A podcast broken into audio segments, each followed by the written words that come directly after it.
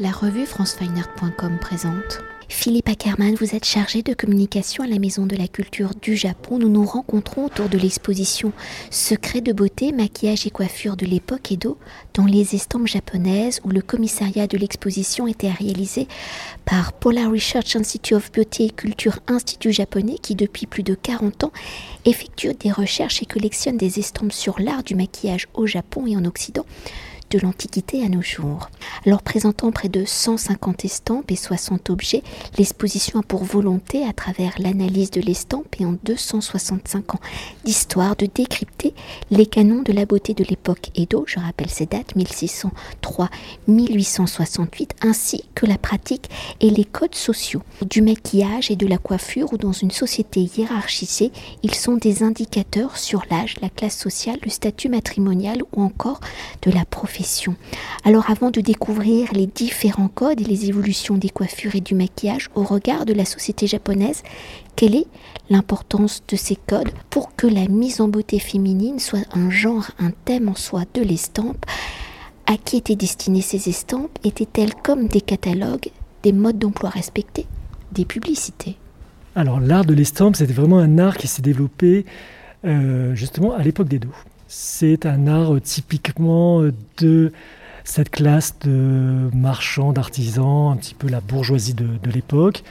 On est dans un milieu extrêmement citadin, c'est le développement des grandes villes.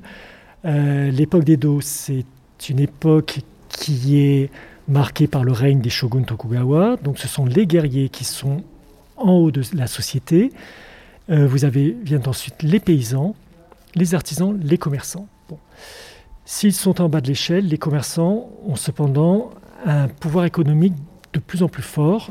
Euh, le Japon va connaître une très longue période de, paix, de prospérité. Donc les villes vont se développer et avec ces villes aussi toute cette culture bourgeoise. Euh, l'art de l'estampe va être une de ces facettes de, cette culture. Donc c'est un art populaire, un art qui, euh, bah, a différentes fonctions en fait. ça peut être soit sous forme de livres, euh, donc aussi bien pour diffuser la, littérature, mais aussi dans un but pédagogique. Il va y avoir énormément de guides, de manuels. D'ailleurs, on en présente dans l'exposition des guides de beauté. ça peut être aussi, bon, ce qu'on ne présente pas, ou sous une forme un peu particulière dans cette exposition, les estampes de paysages on peut, pour caricaturer, dire que ce sont des cartes postales de l'époque. Ce sont des sites célèbres, des lieux très touristiques, très visités. Mais ça peut être aussi euh, les, stampes, euh, de belles femmes, des portraits de belles femmes. Alors, quand on dit belles femmes, la plupart du temps, ce sont des courtisanes, parce que l'époque des dos, c'est aussi marqué par euh, ce développement des quartiers réservés. Alors, étant donné que ce sont le back-food, c'est-à-dire le gouvernement militaire, euh, est très empreint de cette pensée confucianiste qui est quand même assez austère, assez rigide, assez... Bon, alors il tolère... Ce qui tourne autour de la sexualité, c'est toujours un petit peu compliqué. Il va tolérer la prostitution, mais vraiment dans des quartiers réservés.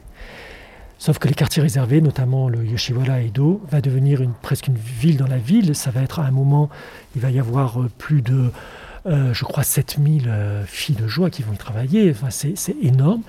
Et surtout, il va y avoir donc ce qu'on appelle les oiran, ce sont les courtisanes du plus haut rang, vont devenir des lanceuses de mode. Alors, ce sont des femmes, on ne peut pas les qualifier de prostituées, ce sont des, donc des courtisanes, c'est-à-dire elles ont des très grandes connaissances en matière de musique, de danse, de poésie, une éducation assez incroyable. Mais évidemment, euh, quand elles ont un client, la finalité, c'est la relation sexuelle.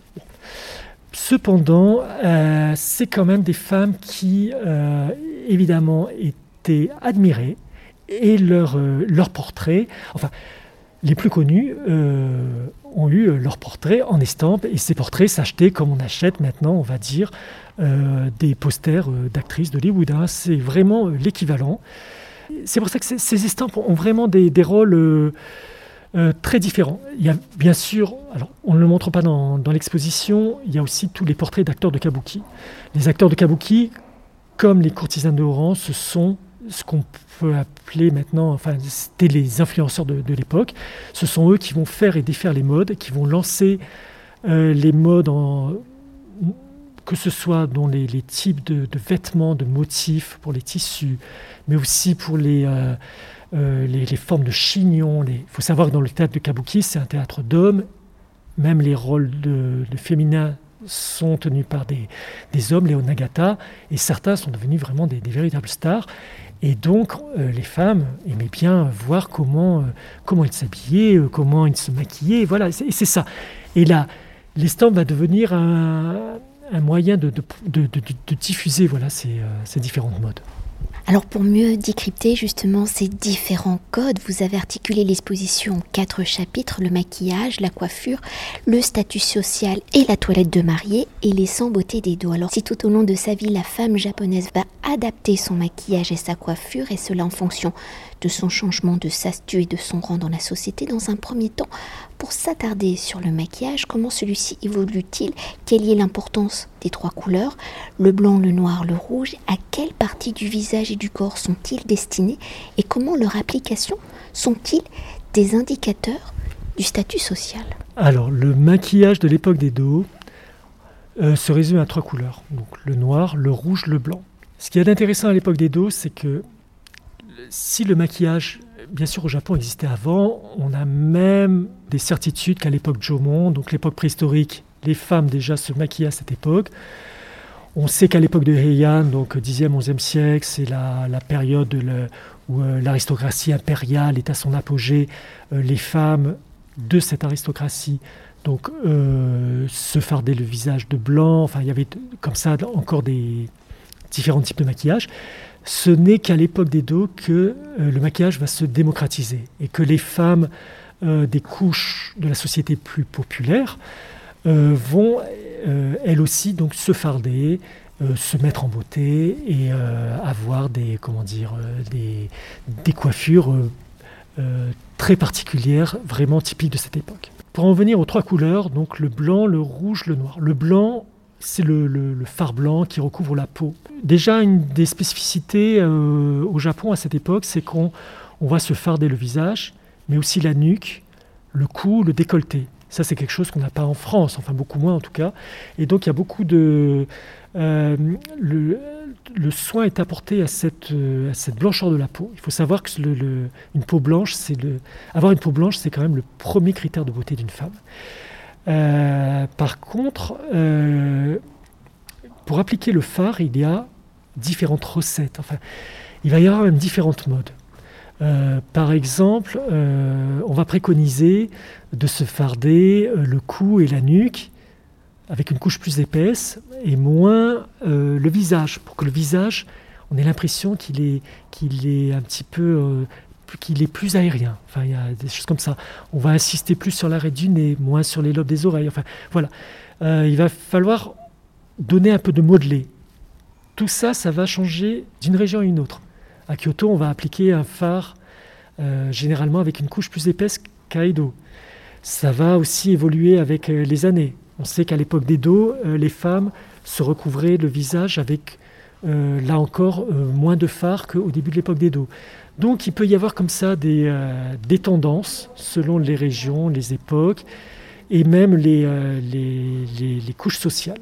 Le rouge, ça va être le, rouge du euh, le rouge béni. Alors le béni, c'est le, nom de ce phare rouge qui recouvre essentiellement les, lèvres. Donc c'est cette petite bouche rouge, un petit peu aussi des, le coin des yeux et parfois aussi les, les pommettes qu'on passe avec une, brosse pour que ça donne un petit, un petit effet rosé. Euh, c'est vraiment la seule couche, on va dire, féminine de ce maquillage, mais euh, auquel les femmes attachent là encore beaucoup d'importance, puisque euh, donc c'est la féminité. Et le rouge, il faut savoir qu'à l'époque, c'est un produit qui coûte extrêmement cher. On dit que ça coûte aussi cher que, que l'or. Alors il est on le produit à partir de la, fleur de euh, cartame des teinturiers, de safran des teinturiers. Euh, donc très difficile à, produire, c'est pour ça qu'on l'utilise avec parcimonie. Et il y a une des modes qui est dans les années 1800-1830, lancée par des courtisanes de haut rang du Yoshiwara, c'est le rouge couleur bambou, c'est-à-dire qu'on avait la lèvre inférieure verte et la lèvre supérieure rouge donc une bouche bicolore. Et la lèvre inférieure, en fait, on appliquait plusieurs couches de rouge. Et ce rouge se transformait en un, vert qui ressemble un petit peu au, au vert des carapaces de coléoptères, un peu irisé. Et ça, ça plaisait beaucoup. En plus, alors là, on fait étage de richesse. Ça veut dire qu'on a les moyens de se passer plusieurs couches de rouge. Voilà. ça, ça plaisait beaucoup. Alors évidemment, pour les, femmes euh, des milieux plus populaires, qui n'avaient moins de moyens, elles obtenaient un effet assez similaire en se teignant la, lèvre d'encre de Chine, en rajoutant un peu de rouge, et ça faisait, voilà, encore une, bouche euh, bicolore. Et après, il y a une troisième couleur, c'est le noir. Alors le noir, c'est très intéressant parce que à l'époque des doses, c'est vraiment lié au rite de passage dans la vie d'une femme. Alors, la femme va se teindre en noir les dents quand elle va se marier et elle va se raser les sourcils quand elle aura son premier enfant. Alors c'est vrai que c'est des pratiques qui nous paraissent très bizarres, surtout quand on parle de maquillage. Bon, euh, donc il faut savoir qu'à l'époque des dos, le maquillage n'est pas, euh, ne sert pas qu'à rendre belle la femme, c'est surtout un marqueur social. Et alors là, on est vraiment en plein dedans, puisque euh, donc tous les matins, elles devaient, euh, donc, dès qu'elles étaient mariées, s'appliquer alors une texture qui est quand même assez, c'est assez c'est pas très ragoûtant faire ça le matin. Alors c'était un mélange de vinaigre, de saké, d'eau de lavage du riz et quelques vieux clous rouillés, enfin des trucs comme ça, qu'on faisait chauffer. Et à ça, on mélangeait de la poudre de noix de Galles séchée. Alors la noix de Galles qui est euh, c'est comment dire, une petite excroissance qui est produite par des euh, insectes sur des plantes. Bon, ça fait des, petites boules qui sont pleines de tanins. Et euh, donc c'est broyé, séché, mélangé à, donc à cette eau de noircissage des dents. Et ça devient en fait l'action du tanin et des acides ferriques fait que l'eau va se colorer en noir. Et ça, la femme va se l'appliquer avec un petit pinceau sur les dents tous les jours. Et le noir des dents, ça signifie donc le fait qu'elle s'est mariée et qu'elle est c'est euh, un signe de fidélité à son, à son mari. Et d'ailleurs, euh, c'est intéressant parce que même les courtisanes de haut rang, qui pourtant ne sont pas mariées, vont se teindre elles aussi les, les dents en noir ça sera un signe de fidélité pour leurs clients. Bon, alors évidemment, la fidélité ne peut durer qu'une nuit, hein. mais voilà, mais c'est, on est quand même dans le même esprit. Et euh, enfin, ben, les sourcils. Alors là encore, euh, euh, dès la naissance de son premier enfant, la femme devait se raser les sourcils. Donc on présente un de ces petits rasoirs là qui est utilisé à cet usage. La femme se rasait d'ailleurs le, la nuque, le visage. là encore, c'est assez étonnant et assez régulièrement pour que le, phare blanc, euh, elle puisse l'appliquer euh, de manière euh, plus efficace en fait. Il, il adhérait mieux. Il faut savoir que dans les classes, les hautes classes de la société, donc notamment dans la, noblesse de cour, les femmes donc arrivaient à un certain âge, elles avaient déjà les, bien sûr les, sourcils rasés, mais elles se les redessinaient en haut du, du front, ça faisait comme de, deux petits points noirs en haut du front. Et ça, c'est quelque chose qui date, euh, c'est une pratique qui date de l'époque de Heian, donc euh, voilà, le, Moyen Âge au, Japon. Alors, c'est là où on voit que euh, dans les hautes classes de la société, à l'époque des dos, les femmes avaient moins de liberté. Donc le maquillage répond à des codes, à des. c'est quelque chose de beaucoup plus rigide. C'est vraiment, là, je parlais de marqueur social, mais c'est vraiment ça.